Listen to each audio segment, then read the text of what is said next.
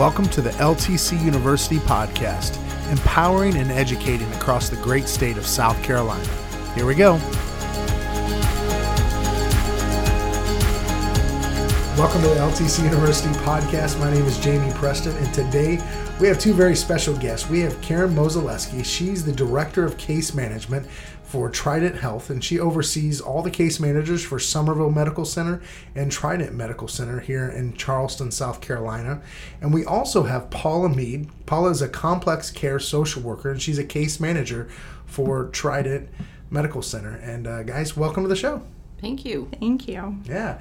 Well, today we want to talk about case management. Now, a few years ago, I had no clue that your role ever existed. I had no clue, and I and, and I've been around the block or two with my parents in the hospital system. Never heard of a case manager until until I moved here, and they may have had a different title. I don't know, but you guys take care of every single patient coming through that's staying at the hospital and making sure that they're taken care of. And that is a huge role, and there's so many dynamics to that. So, first of all, though, I want you guys, Karen, let's start with you. I want you to give me your background and kind of how you got into healthcare and, and made it to this role.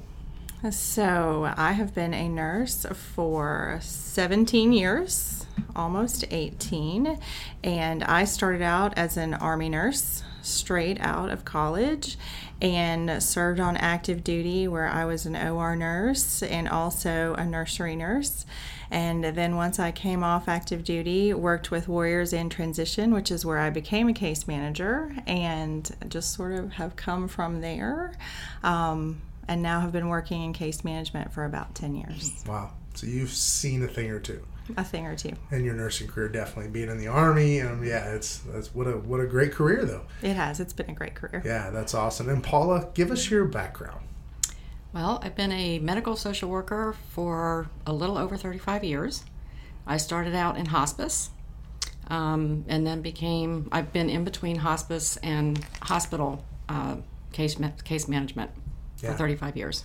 Wow. So you've mm-hmm. definitely seen seen a thing mm-hmm. or two in 35 years. Mm-hmm. Yeah, that's awesome. Well, today we want to talk about what you guys do, and and so Karen, give us a give us an overview of what a case manager does or skilled nursing, if there's a need past the stay that they're currently in, then a case manager will come and do an assessment and work with the patient, the family, and try to find out how we can assist to get you back to your best quality of life. So, nice. yeah, so you're really following that person from the beginning when they get here Correct. past when they, are making sure that they have everything they need before they leave the hospital. Correct. We yeah. are we are really working with them to get them to the next best level of care, whether that be home or to the next facility. Yeah, because a hospital stay is not cheap. Correct. So you you don't want them to stay in the hospital too long. Correct. And plus, as we all know, hospitals are full of sick people. So we yeah. want to get well people out of here as quickly as possible and back to home. I have a lot of patients that have told me over the years I don't get any sleep here. And I really feel like patients heal best at home or where they're surrounded by friends and family. Absolutely. So we really work hard to get them home or back to where, you know, they're with family and friends as quickly as possible. Yeah, anytime my dad ever stayed in the hospital, he always said they wake you up to give you a sleeping pill. So it's very true. yeah, so it's definitely better, you know. It is. And who wants to stay in a hospital? Correct. Yeah. Correct. So let's let's jump into that assessment. And if you want to take this, Paula, and talk about that assessment when they first get here, what are you guys looking for? Well, we have criteria to see a patient. Once that criteria is met, and what is that criteria? You want to answer that one, Karen? So, we typically see patients who have a lot of comorbid chronic illnesses, and some of those include diabetes, um, chronic obstructive pulmonary disease, congestive heart failure, um, patients who are just not doing well, um, Medicare patients, anyone over 65 generally falls into that category because unfortunately, when we hit a certain age, we start to have more than one system breakdown. Yeah. And, and often we also have a lot of needs um, for durable medical equipment or oxygen or needing help with things in the home. Right. Absolutely. We, so Mm-hmm. we also see unfunded patients as well because, again, there's a lot of needs uh, for resources in the community as Right. well. Absolutely. So, so Paula, keep go into that assessment, and you Mm-hmm. know, now that we know the criteria to get into that assessment, go into that assessment. So we'll go talk with the patient and or family or both, uh, depending on if the patient's able to talk or not. Um, and we'll assess what their situation, what they're coming from from home, what their support system is, um, what their financial picture is, what their insurance is. Um, and then we work with a medical team to see what the next best level is going to be for them. Yeah. Um, whether it be home, home with home health, home with durable equipment, to a nursing home for short term rehab, acute, Yeah. post acute rehab, Right. um, hospice, and everything in between. Yeah. So it's not that's not a simple task. There's so many things to that. You have to have resources, you have to have so many things as you're assessing, you know, you know, are you looking for frequent flyers? Often, and that's usually an indicator that a patient um, possibly doesn't understand what we have sent them out with before, um, possibly doesn't have the resources to get needed medications, possibly doesn't have transportation to get to a physician's office as scheduled. Um, I've had cases where families said that they would take care of, you know, helping out grandma, grandpa, and then come to find out that that family member didn't do, you know, what they said they were going to do. Yeah. Um, sometimes people just get sicker, and, and it's just unfortunate, and they return. And there can be a lot of reasons, and that's another reason why we do our assessments. We find patients who have been readmitted and try to figure out the why. Yeah. So uh, a lot of times, I'm sure people can abuse kind of the system because the hospital is not meant for everybody. You know, obviously, you have an emergency. You're you're really sick. You want to go to the hospital. You you need that level of care. But describe kind of those things that people probably, eh, this probably wasn't the best thing. You probably should have went to your primary care doctor. What does a situation like that look like? Well, unfortunately, I think that, and I don't know if it's based on society or what is happening today in America, but I think that a lot of people will come not because they don't have an emergency and they're using the emergency room for primary care. What we see here in this area is is that families are taking care of elderly loved ones and they get to a point where they don't know what else to do. Right. They are stressed, you know, they're taking care of possibly younger children at the same mm-hmm. time and they're taking care of older relatives Right. and they no longer know how to care for that. They don't have the resources. They don't have, you know, possibly the financial resources. And so a lot of what we'll see is patients who come in and their families are in crisis. And they just come to the ER and say, "We don't know what to do. Fix it." Yeah. And so I'm sure there's a lot of tension. Mm-hmm. There's probably a lot of you know family dynamics. You know, how do you guys navigate that best? What, what's some of the things you work with Paula on, on dealing with those things? Well, I think the reality of what we can do from a hospital um, is one of the things we have to present, and, and what their insurances will cover and what they won't cover. You know, we do. I we do get people that that come to the ER in a in a family crisis, and we have to figure out what we can and cannot do, Yeah. and have that discussion with the family. Which is challenging, It's challenging, and it can bring on a lot of anger because sometimes we just don't have an answer. right? And you're just the, the ER. messenger. Mm-hmm. Yeah. Correct. Being kind of the voice of reason. I'm sure that's it can be very difficult um, dealing with that at times. Right. Yeah. Just keeping your calm when you're talking to them, Right. no matter what's going on. Yeah. Keep the calm going. for sure. Mm-hmm. Karen, as you're leading your team, what are some of the things you guys are doing, training and and helping with those kind of things, and making sure that people, you know, that your team has the right resources? Because that's tough sometimes. You can get in a pretty good pickle, you know, and then you got to be careful what you say, what you don't say, you know, all those things. It is. It's very difficult. And we come from a background, obviously, where we want to help patients, we want to help families. A lot of us do case management because we came from situations in our own families and backgrounds where, you know, someone helped us and we're paying it forward, so to speak, or paying it back. Yeah.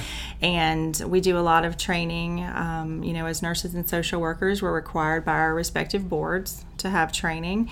And then as a department, we do have staff meetings every other week, and we try to make sure that we bring in community resources to talk about everything that is out there. Everything that's out there that insurance will cover, as well as everything that's out there that families, you know, may have to private pay for. Yeah. Which can be really expensive. Which can be really mm-hmm. expensive. And I think that that's probably one of the saddest things that we see is that a lot of people that come in don't really truly understand their Medicare benefits or mm-hmm. even their private pay insurance benefits.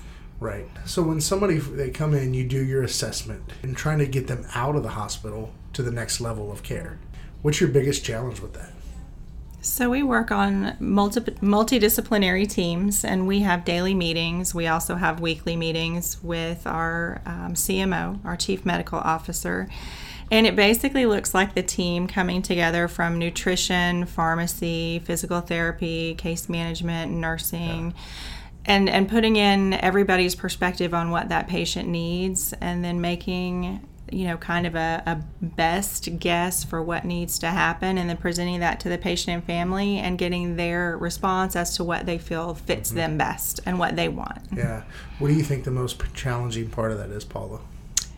Finances. Finances. I think it, it yeah the finances and what insurances do and don't cover, Mm-hmm. and and the private pay issue when the insurances don't cover. yeah.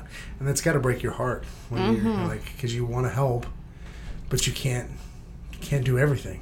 Yeah, it's a very difficult thing to go through with Yeah. the families for the families. Right. It really is. Yeah. How do you guys take care of yourself through that? Because that's stressful.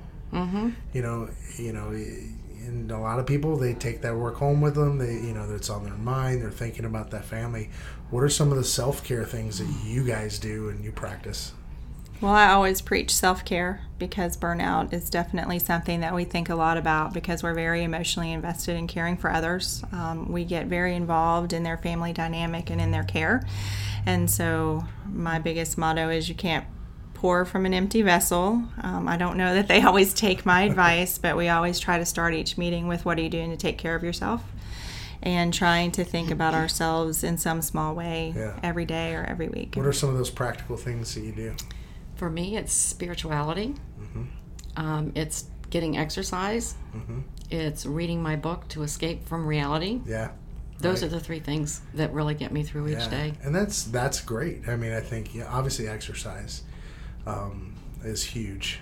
I know I know for myself, when I don't exercise, I can feel my anxiety go up. You know, when I do exercise, it's mm-hmm. much more manageable. and I think too, I think just having something else, so you're changing your mind, getting your mind off of the day to day because you you can't keep keep dwelling on that or that's going to drive you crazy. Mm-hmm. so I think those are really good, Paula. I think Yeah. that's that's a great little model. I think that a lot of people could use for sure. So, what would you tell the typical person coming to the hospital, you know, about you know what they need to know? You know, what does a typical person need to know when they come to the hospital? know your benefits. Know have discussions with your physician. Um, advanced directives are very important. Make sure that your family knows you know what you want.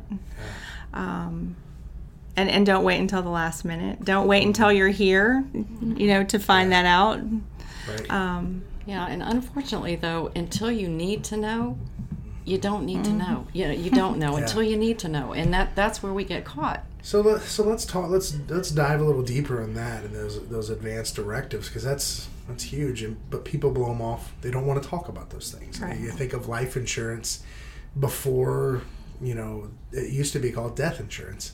Nobody bought it. Obviously, they didn't think they needed it. They didn't want to talk about it. But everybody has life insurance now. You know. So, talk about advanced care planning. Why that's so important from your guys' perspective. your family needs to know what you want They do, and uh, when you're not in a crisis and full of emo- emotion, Yeah. you know, it's nice to know what your loved ones want to have happen in advance, to have those conversations. My family and I, we all know what everybody wants, and it's probably because of the job I'm in. Mm. That's something we have all done. Um, but unfortunately, it doesn't get done a lot. And then when you're in a crisis or the patient can't talk, then it's up to the family to bear the burden of guessing what the patient might want. And that's a huge burden Yeah. for families. And that's what I try to tell my patients. You don't want to put this burden of decision on your children. You need to have this conversation. Yeah. Yeah. How does somebody even get started with that? Have a conversation. Mm-hmm. It's it's really as simple as Yeah. having a conversation. Right. And then obviously they, they need to get this written down. Correct. You know, is there any resources out there?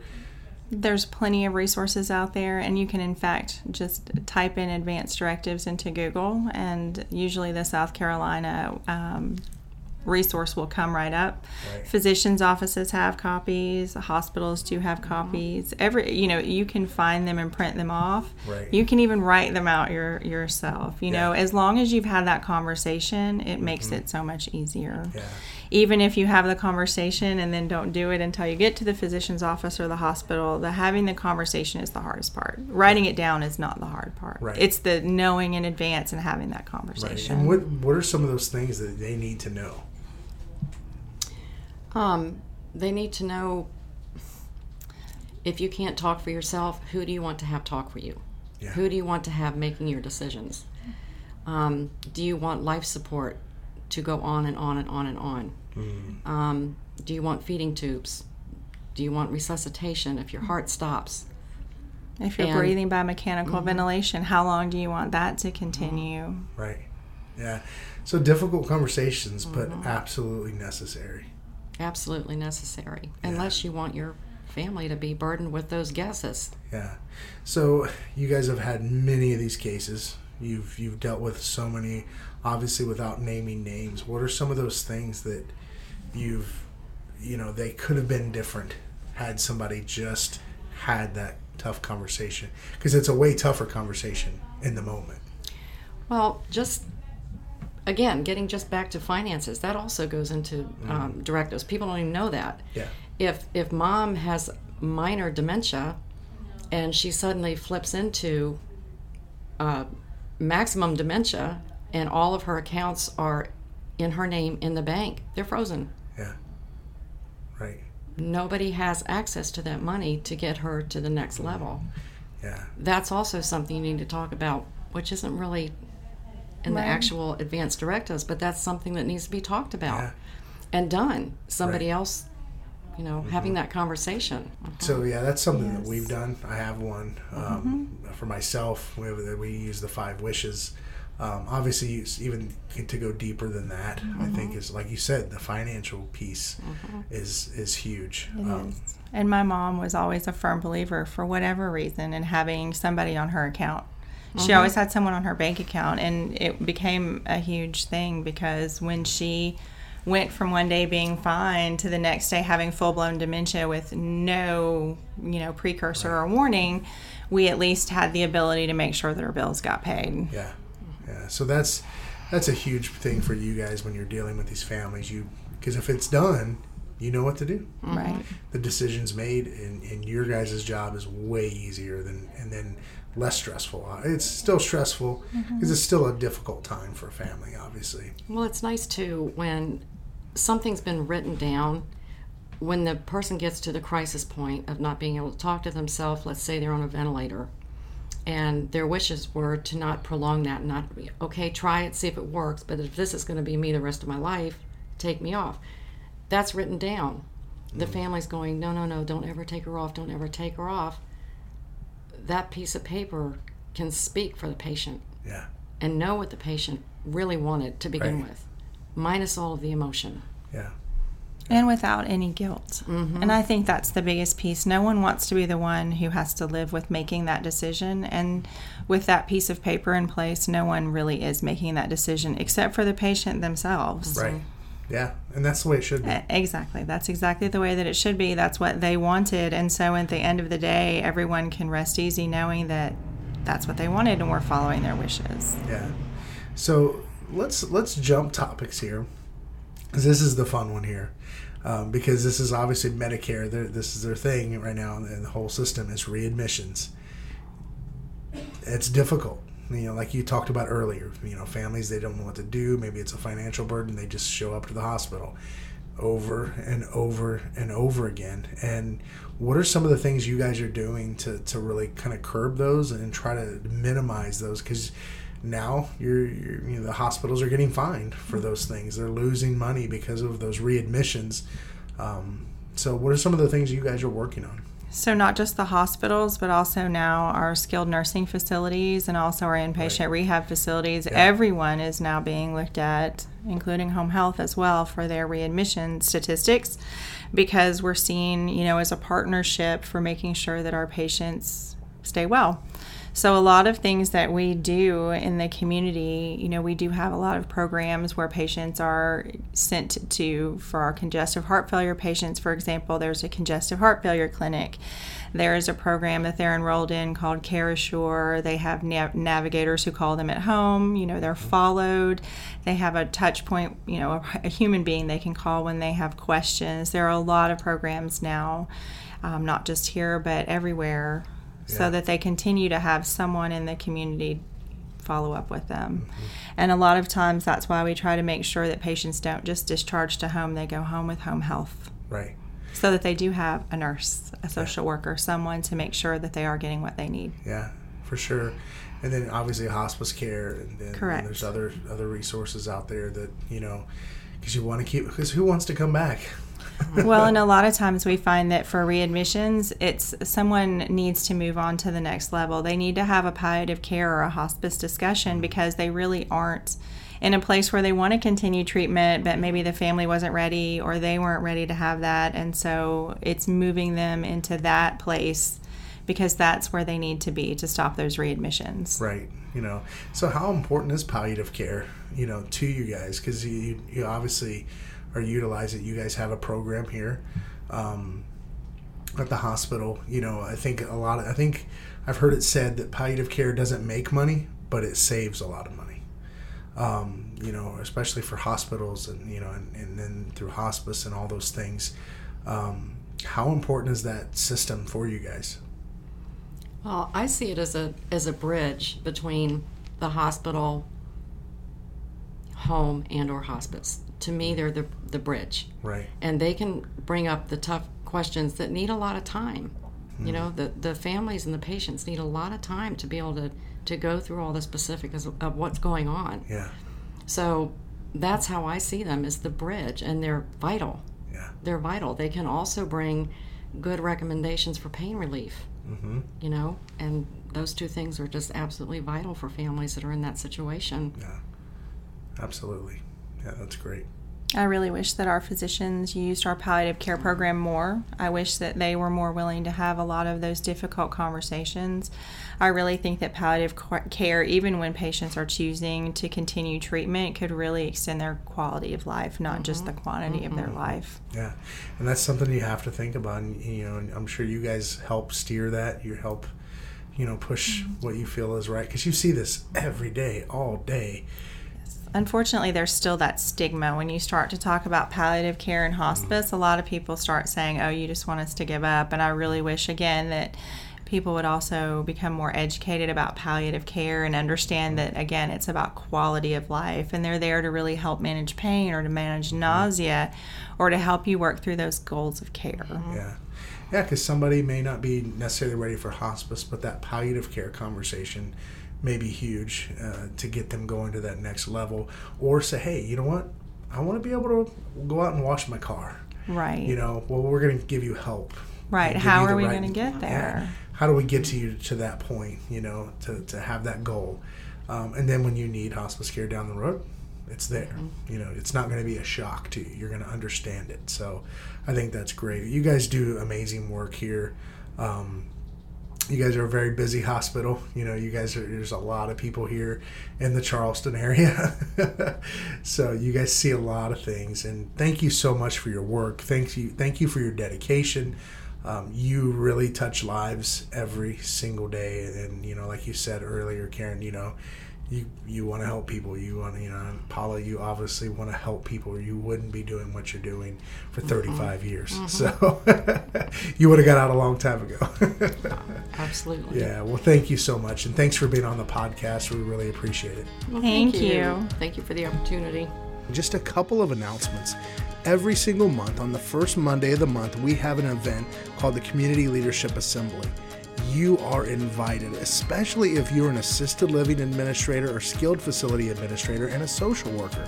You can earn up to three CEU credits at this event. You'll hear from a couple different speakers, and we're going to provide lunch for only $10. You don't want to miss it. So make sure you come to 1626 on Main in Columbia, South Carolina. You won't regret it. Also, if you'd be so kind to write a review for the LTC University podcast, give us a five star rating. We would really appreciate it. We'd love for you to check us out on social media. You can go find us at LTC University on Facebook and at LTC University on Instagram and Twitter as well. Thanks so much. We appreciate you. Thanks for listening. Let's continue to learn together. Have a great day.